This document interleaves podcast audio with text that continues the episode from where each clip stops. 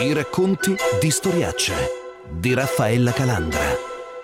Se chiudo gli occhi e penso a mio padre nella nostra casa, nel suo bagno, nella sua camera da letto, sento questa fragranza di questo profumo industriale, di questo sapone arancione fortissimo.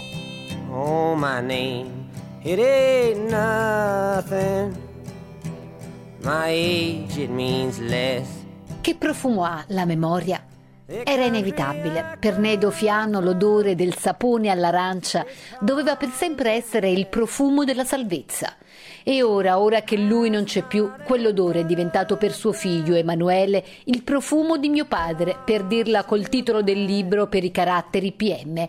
È diventata la traccia da seguire per mettere insieme la storia di uno degli ultimi sopravvissuti allo sterminio degli ebrei nel campo di Auschwitz, del massacro della sua famiglia, ma anche la traccia per rileggere le memorie di una nazione e allo stesso tempo per andare avanti nel suo percorso di figlio, deciso a fare i conti con una valigia piena di orrori che incombeva nel passato della loro famiglia, ma determinato dopo questo viaggio anche a guardare con un'altra consapevolezza alle insidie di oggi, all'odio che torna a soffiare e alle democrazie che tornano a scoprirsi fragili ma era inevitabile. L'odore di quel sapone americano resta per lui il profumo della nuova vita concessa a suo padre dopo la liberazione del campo di concentramento nazista. With God on its side.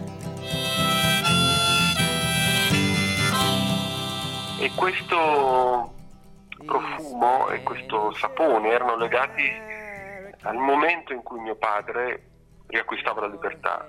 Lui era a Buchenwald in quel momento perché nell'ottobre del 44 fu trasferito come tanti altri con quei cosiddetti viaggi della morte da, sempre più verso l'interno della Germania man mano che si avvicinavano gli alleati eh, da ovest, i russi da est e fu alla fine liberato nel campo di Buchenwald, lo stesso dove fu liberato Elie Wiesel l'11 aprile del 1945 e nella baracca dove stava papà, papà vide questo soldato nero grande, lui lo ricorda grande anche perché papà rantolava per terra, così racconta, ehm, e questo soldato nero americano, questo liberatore che entrava nel fetore di questa baracca dove probabilmente c'erano già morti e vivi ancora insieme, il campo credo si fosse liberato da solo già da qualche giorno.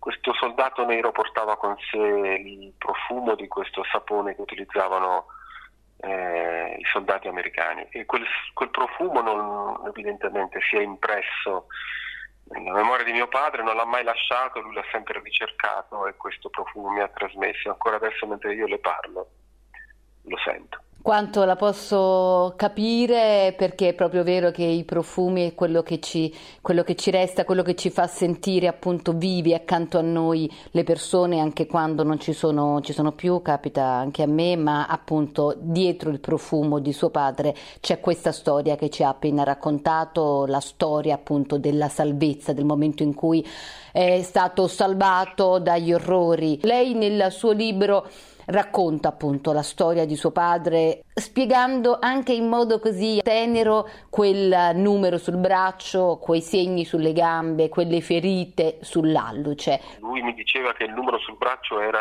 un modo con cui papà segnavano i numeri di telefono per non dimenticarseli e a cui appunto io poi andavo a chiedere agli altri amici, forse compagni di asilo, non lo so, se anche i loro papà portassero questo numero e loro non capivano di cosa io parlassi. Questi buchi che mio padre ha avuto tutta la vita sulla gamba, che erano il segno delle bastonature dell'SS, lui diceva che era, la luce diceva che era di nascita e, le, le, le, la gamba pure, lui la chiamava la bandina, cioè una gamba malata. Lui mi ha difeso con la dolcezza dell'amore di un padre e però come racconto nel libro in realtà io, lui aveva comunque tappezzato le pareti della nostra casa. Una parte di significativa di questi libri erano libri sulla Shoah, che in altri paesi sono usciti prima che in Italia, in Italia ci è voluto più tempo, quindi libri di cui io non potevo assolutamente capire il testo, e però le immagini di questi libri erano terrificanti, atroci, corpi nudi, scheletriti, The Second World War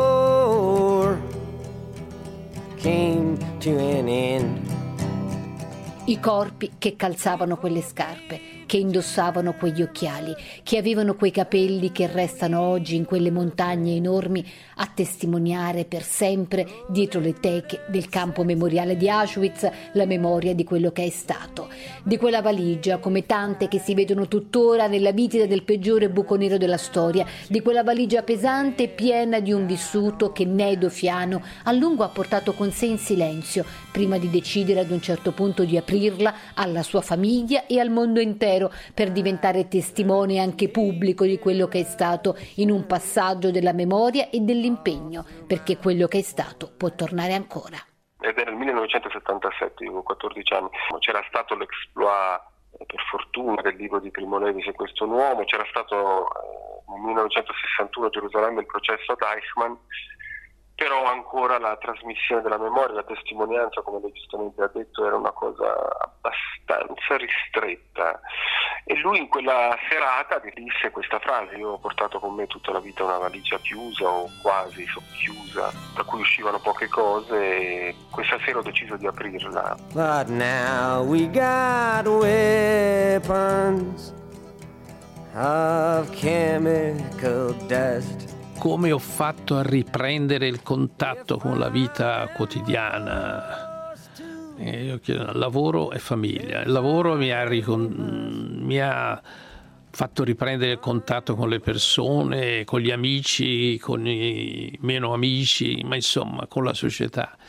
E la famiglia, è chiaro, quando sono arrivati i figli, la vita è stata ha avuto tutta un'altra musicalità, ha avuto tutta un'altra spinta, però non è che tutti eh, abbiano avuto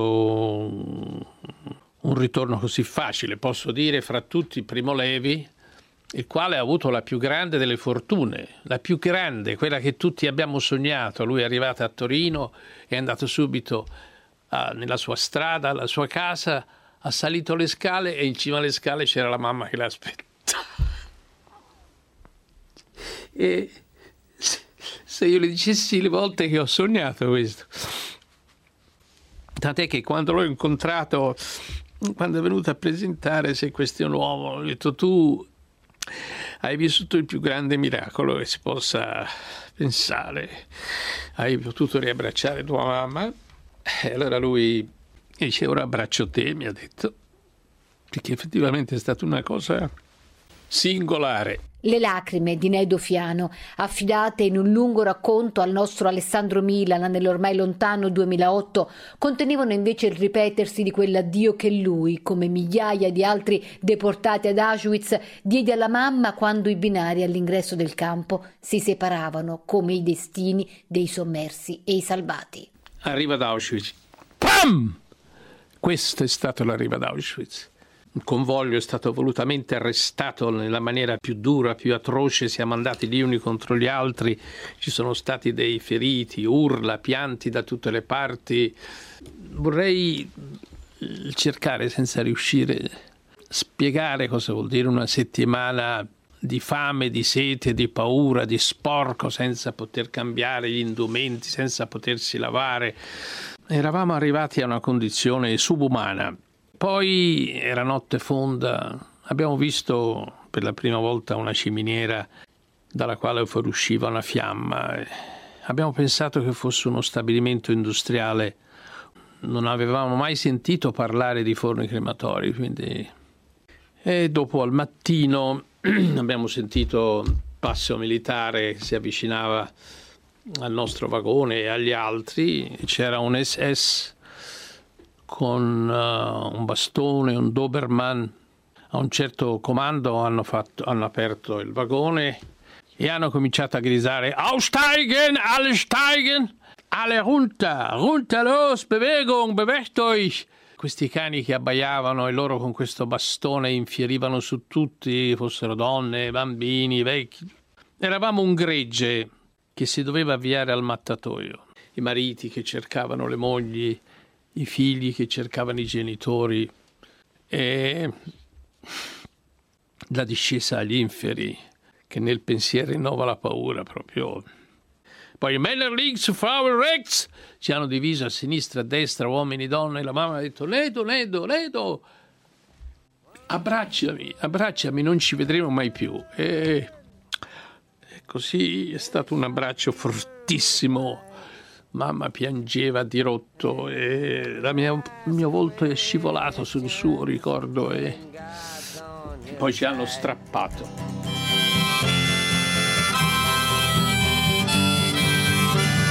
Risento ancora quel vento gelido di Auschwitz e il rumore dei miei passi percorsi esattamente l'anno scorso in una delle ultime trasferte prima che la pandemia cambiasse tutto, mentre ascolto oggi Emanuele Fiano, figlio di Nedo, uno dei sopravvissuti allo sterminio, riportarci proprio lì su quella banchina nel racconto della storia di suo padre che diventa però anche la memoria di una nazione. That Jesus Christ was betrayed by a kiss. Su quella banchina dei treni che lei ha visto di Birkenau, che entra dentro Birkenau, che divide il campo femminile da quello maschile, avvenne come per eh, centinaia di migliaia di altre famiglie ebraiche la separazione tra la nonna Nella e mio padre, mio padre racconta che la nonna lo abbracciò col volto rigato di pianto, anzi proprio bagnato di pianto e gli disse noi non ci vedremo mai più, era il 23 maggio del 1944, la nonna fu immediatamente gasata, bruciata e invece nonno Derigo rimase nella colonna di destra insieme a papà e di fronte a Mengele, il criminale medico sadico delle SS che decideva della sorte delle persone. E poi papà tra l'altro ha continuato a lavorare proprio sulla banchina di a Birkenau, quella banchina è per noi della famiglia Fiano punto più alto forse, quasi più delle camere a gas dei forni crematori della tragedia, perché lì i nazisti operavano quella sadica divisione delle famiglie che uccideva una parte ma riduceva la parte che rimaneva viva delle famiglie allo stato di uomini per la maggior parte purtroppo senza più speranza. So now as I'm leaving, I'm weary ma su quella banchina chi restava raccoglieva anche il dovere della memoria e della testimonianza perché quello che è stato può ripetersi, ma su quella banchina Nedo Fiano imparò che proprio nell'ora più buia della notte l'alba è più vicina. Un messaggio di speranza condiviso, come sentiremo nella seconda parte, con la famiglia e con chiunque abbia ascoltato negli ultimi anni la sua storia, ma che è anche una rassicurazione e un monito rispetto ad un vento d'odio che torna a soffiare in Europa e non solo. Da qui ripartono tra pochissimo i racconti di storiacce.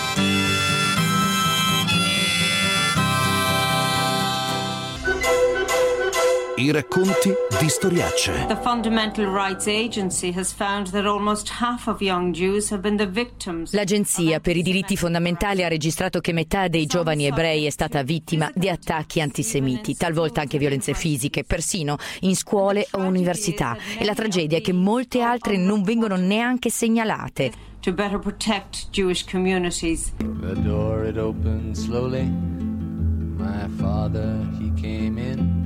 I was nine years old. I processi a neonazisti che si stanno celebrando in Germania, ma anche casi più o meno gravi di odio e aggressioni fisiche o verbali avvenute in Italia e non solo, lo dimostrano. La democrazia non è una conquista per sempre. Quello che è stato può succedere ancora e un vento crescente di odio soffia sui paesi europei nati dopo gli orrori della Seconda Guerra Mondiale, ma la facilità della violenza. E scene cruenti anche dal forte portato simbolico fanno sentire in pericolo anche una delle più solide democrazie del mondo come quella americana. Un odio nutrito sempre più spesso di disinformazione che rende allora ancora più preziosa e necessaria la trasmissione del sapere. Una memoria fatta anche della condivisione di silenzi, come quelli tra Nedo Fiano, sopravvissuto ad Auschwitz, e l'ultimo dei suoi figli, Emanuele, oggi parlamentare Dem, che li ripercorre in un percorso di autoanalisi dentro le memorie memorie della sua famiglia, ma anche dentro le memorie di una nazione. Un viaggio seguendo, come abbiamo raccontato nella prima parte di Storiacce, il profumo di mio padre, titolo del libro di Emanuele Fiano. Then my father built an altar. He looked once behind his shoulder. He knew I would not hide. Io ho avuto come l'impressione che alla fine di questo percorso un po' di autoanalisi eh, io abbia scoperto che forse il messaggio che mi viene da mio padre, che in parte è quello che non mi è stato detto, perché quelle parti che io racconto dell'abiezione a cui può arrivare un essere umano di fronte alla necessità di sopravvivere, ehm, mio padre non me le ha raccontate, così come mi ha raccontato le cose più terribili che ha visto o magari che ha anche dovuto fare sulla banchina di quel treno, chissà.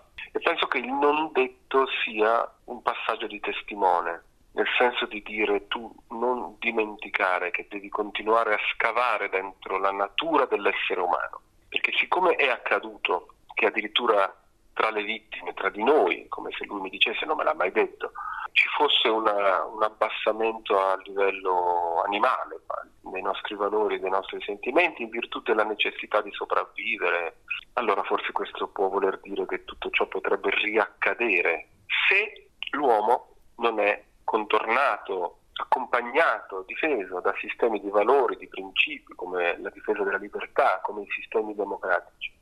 Mi ha molto colpito che nell'assalto al Senato degli Stati Uniti di qualche giorno fa, il 6 gennaio, ci fossero, sì, ci fossero delle, alcuni di questi assalitori, non saprei bene come chiamarli, che avevano delle magliette con scritto 6 million was not enough, è la sigla di un'associazione. 6 milioni non sono stati abbastanza.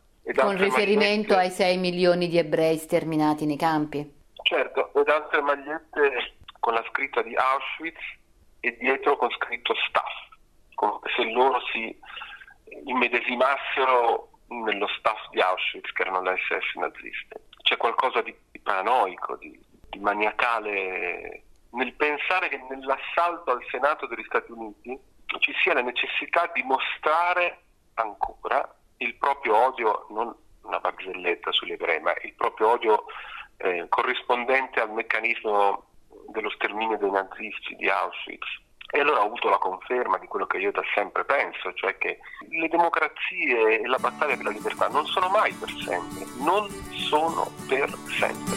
Sono morto con altri cento,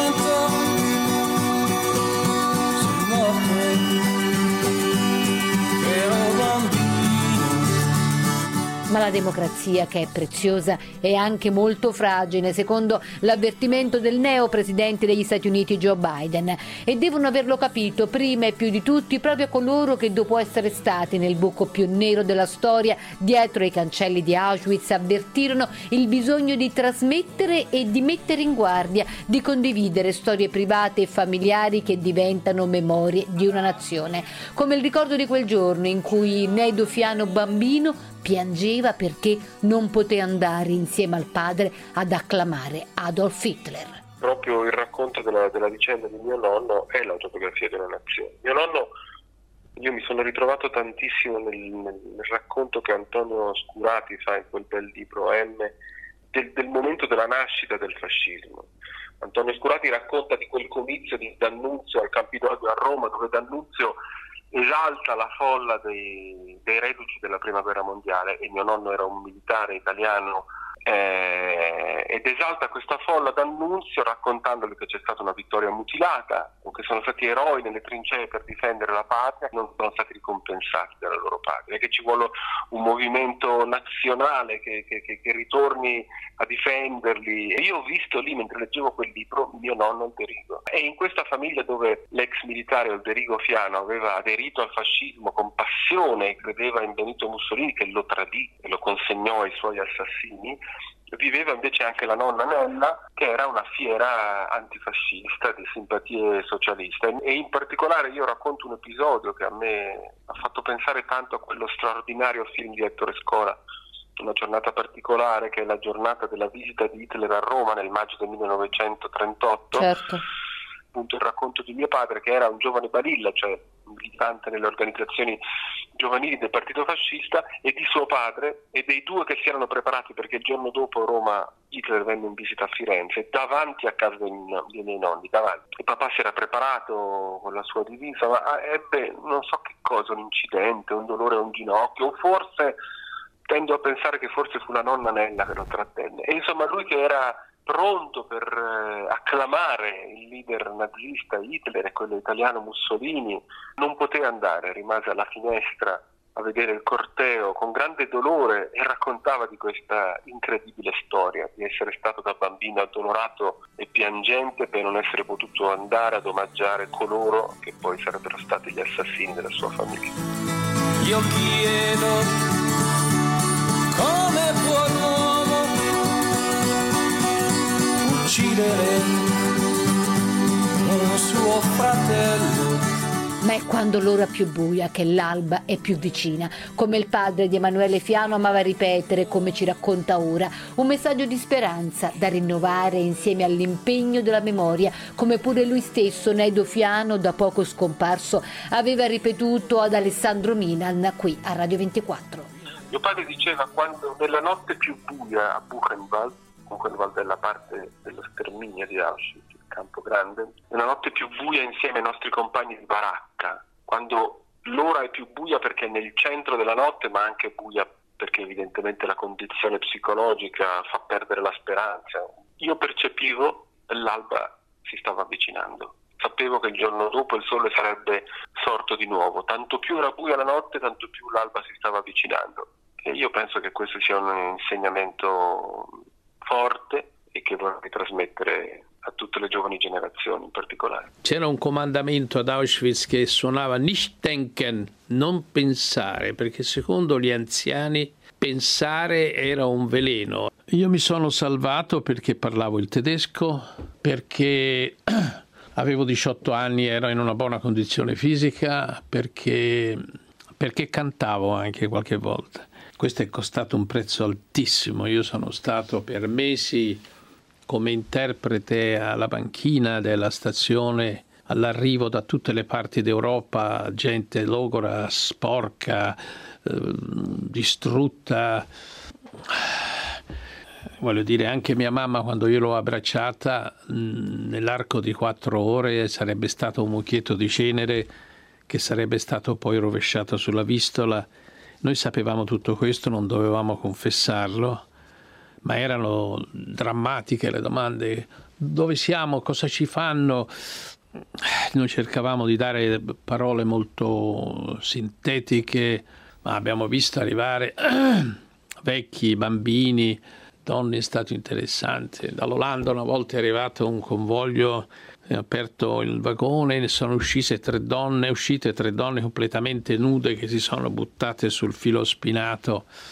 È arrivato un convoglio dalla Francia di soli bambini, bambine, bambini, ragazzi che sono usciti saltellando dai vagoni perché finalmente anche loro dopo una settimana potevano finalmente correre e camminare, avviati tutti in toto al forno in crematori senza nessuna selezione, nessuno si è salvato. Senta Fiano, essere vivi non è mai una colpa, ma può diventarlo? Può esserci il senso di colpa di essere sopravvissuti ad Auschwitz? Io dico sempre che il giorno in cui il Signore mi domanderà ma tu cosa hai fatto nella vita? Io risponderò io ho ricordato. Poserà e il vento si poserà.